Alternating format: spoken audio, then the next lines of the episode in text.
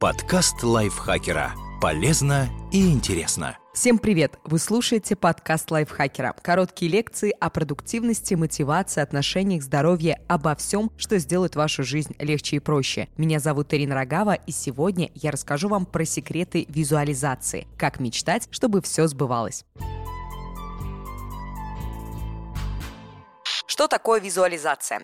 Визуализация – это создание мысленного образа цели. Вы представляете, чего хотите добиться и как будете это делать. Многие воспринимают визуализацию как надежды на хорошее будущее. Создай себе доску желаний и почаще смотри на нее. Такой стратегии не хватает одной важной детали – связи с реальностью. Если вы представляете жизнь в шикарном доме, но не думаете о том, как на него заработать, мечта так и останется мечтой. Эффективная визуализация включает в себя и объект желания, и действия по его достижению. Вам придется представить каждый шаг на пути к цели, в каком направлении вы будете работать, какие препятствия вам придется преодолеть и как вы это сделаете. Это не так приятно, как простые мечты, зато помогает добиться реальных результатов во многих областях. Для чего используют визуализацию?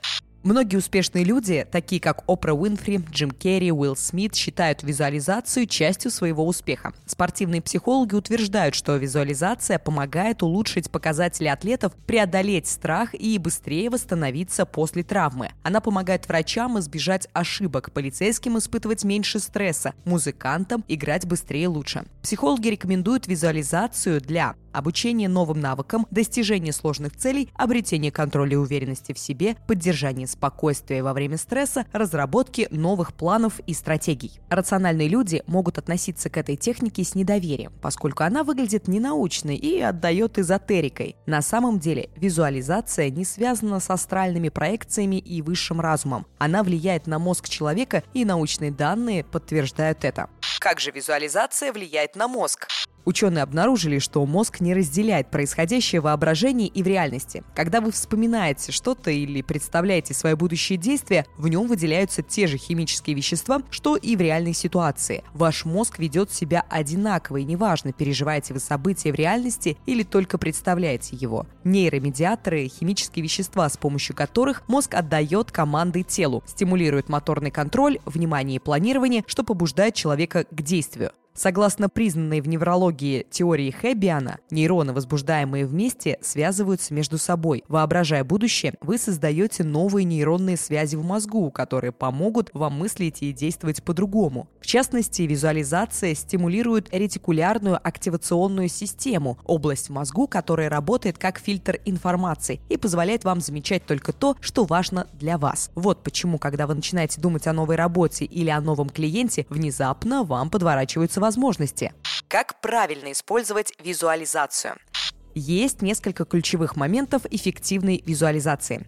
Ставьте ясную цель, которую можно измерить. Выбирая картинку для визуализации, постарайтесь сделать ее максимально точной и конкретной. Например, если вы хотите спокойно поработать над книгой утром, представляйте, в каком часу это происходит и сколько времени вы проработаете.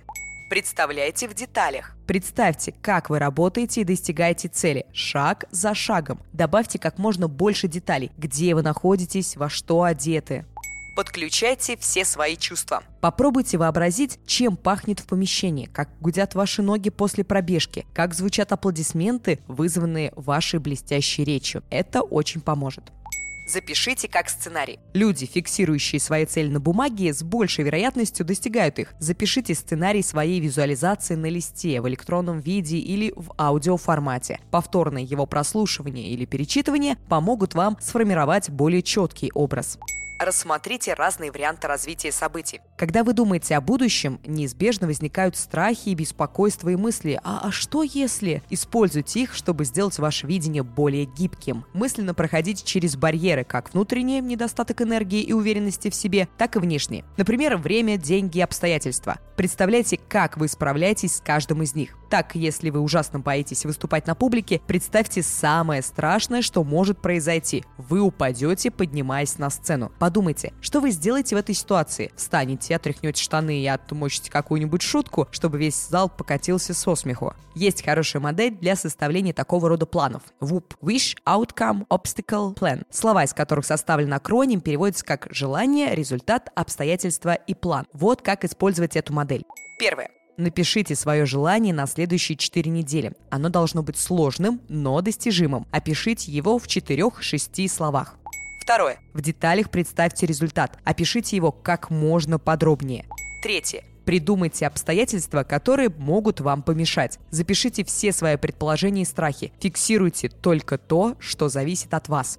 Четвертое. Создайте план. Для каждого обстоятельства придумайте варианты развития событий. Например, если я упаду со сцены, то встану и пошучу на этот счет. Если телефон зазвонит, когда я буду писать, то я выключу его и перезвоню позже. Если техника визуализации все еще кажется вам сомнительной, для начала попробуйте добиться какой-нибудь небольшой цели. Научиться отжиматься 50 раз, найти подработку, завести нового друга. И когда вы убедитесь, что она работает, интегрируйте ее в свою жизнь на постоянной основе. Надеюсь, этот подкаст был для вас полезен. Если это так, пожалуйста, не забудьте подписаться на него, поставить лайк и звездочку и поделиться этим выпуском в своих социальных сетях. Я, Ирина Рогава, с вами прощаюсь. До встречи в следующем выпуске. Подкаст лайфхакера. Полезно и интересно.